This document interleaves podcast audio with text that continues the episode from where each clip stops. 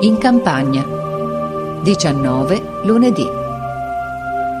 Il mio buon padre mi perdonò anche questa volta e mi lasciò andare alla scampagnata che si era combinata mercoledì col padre di Coretti, il rivenditor di legna. Ne avevamo tutti bisogno d'una boccata d'aria di collina. Fu una festa. Ci trovammo ieri alle due in piazza dello Statuto, De Rossi, Garrone, Garoffi, Precossi, padre figlio Coretti ed io, con le nostre provviste di frutte, di salsicciotti e d'ova sode. Avevamo anche delle barchette di cuoio e dei bicchieri di latta. Garrone portava una zucca con dentro del vino bianco, Coretti la fiaschetta da soldato di suo padre piena di vino nero e il piccolo Precossi, col suo camiciotto di fabbro ferraio, teneva sotto il braccio una pagnotta di due chilogrammi. S'andò in omnibus fino alla Gran Madre di Dio e poi su, alla Lesta, per i colli.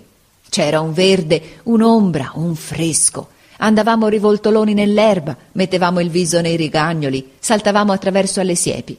Coretti padre ci seguitava di lontano con la giacchetta sulle spalle, fumando con la sua pipa di gesso, e di tanto in tanto ci minacciava con la mano che non ci facessimo delle buche nei calzoni. Precossi zufolava, non l'avevo mai sentito zufolare. Coretti figlio faceva di tutto strada facendo, sa far di tutto quell'ometto lì, col suo coltelluccio a cricco lungo un dito, delle rotine da mulino, delle forchette, degli schizzatoi, e voleva portare la roba degli altri, era carico che grondava sudore, ma sempre svelto come un capriolo. De Rossi si fermava ogni momento a dirci i nomi delle piante e degli insetti. Io non so come faccia a saper tante cose. E Garrone mangiava del pane, in silenzio. Ma non ci attacca mica più quei morsi allegri d'una volta, povero Garrone, dopo che ha perduto sua madre. È sempre lui, però, buono come il pane. Quando uno di noi pigliava la rincorsa per saltare un fosso, egli correva dall'altra parte a tendergli le mani. E perché Precossi aveva paura delle vacche, che da piccolo è stato cozzato, ogni volta che ne passava una, Garrone gli si parava davanti. Andammo su fino a Santa Margherita e poi giù per le chine, a salti, a rotoloni, a scortica a mele. Precossi, inciampando in un cespuglio, si fece uno strappo al camiciotto e restò lì vergognoso col suo brindello ciondoloni. Ma Garoffi, che ha sempre degli spilli nella giacchetta, glielo appuntò che non si vedeva, mentre quegli badava a dirgli «Scusami, scusami!» e poi ricominciò a correre. Garoffi non perdeva il suo tempo per via, coglieva delle erbe da insalata, delle lumache, e ogni pietra che luccicasse un po' se la metteva in tasca, pensando che ci fosse dentro dell'oro o dell'argento. E avanti a correre, a ruzzolare, arrampicarsi, all'ombra e al sole, su e giù per tutti i rialti e le scorciatoie, finché arrivammo scalmanati e sfiatati sulla cima d'una collina dove ci sedemmo a far merenda sull'erba. Si vedeva una pianura immensa e tutte le Alpi azzurre con le cime bianche. Morivamo tutti di fame, il pane pareva che fondesse. Coretti padre ci porgeva le porzioni di salsicciotto su delle foglie di zucca e allora cominciammo a parlare tutti insieme dei maestri, dei compagni che non avevano potuto venire e degli esami. Precossi si vergognava un poco a mangiare e Garrone gli ficcava in bocca il meglio della sua parte, di viva forza. Coretti era seduto accanto a suo padre, con le gambe incrociate.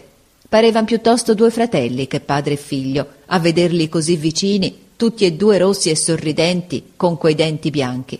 Il padre trincava con gusto, vuotava anche le barchette e i bicchieri che noi lasciavamo ammezzati e diceva «A voi altri che studiate il vino vi fa male».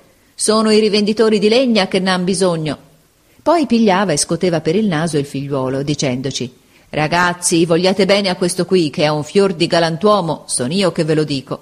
E tutti ridevano fuorché Garrone, ed egli seguitava, trincando «Peccato, eh, ora siete tutti insieme, da bravi camerati, e fra qualche anno, chissà, Enrico e De Rossi saranno avvocati e professori, o che so io». E voi altri quattro in bottega o a un mestiere o chissà diavolo dove. E allora buonanotte, camerati. Che? Rispose De Rossi. Per me Garrone sarà sempre Garrone, Precossi sarà sempre Precossi e gli altri lo stesso, diventassi imperatore delle Russie, dove saranno loro andrò io. Benedetto, esclamò Coretti padre alzando la fiaschetta. Così si parla, sagrestia. Toccate qua. Viva i bravi compagni e viva anche la scuola. Che vi fa una sola famiglia, quelli che ne hanno e quelli che non ne hanno. Noi toccammo tutti la sua fiaschetta con le barchette e i bicchieri e bevemmo l'ultima volta. E lui, viva il quadrato del quarantanove, gridò levandosi in piedi e cacciando giù l'ultimo sorso. E se avrete da far dei quadrati anche voi, badate di tener duro come noi altri, ragazzi. Era già tardi. Scendemmo correndo e cantando e camminando per lunghi tratti tutti a braccetto, e arrivammo sul Po che imbruniva e volavano migliaia di lucciole.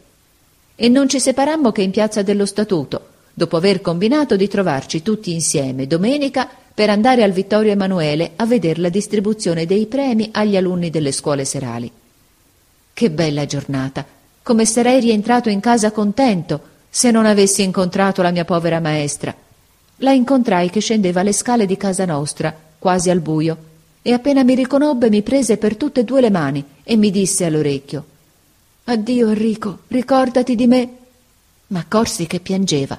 Salii e lo dissi a mia madre. «Ho incontrato la mia maestra!»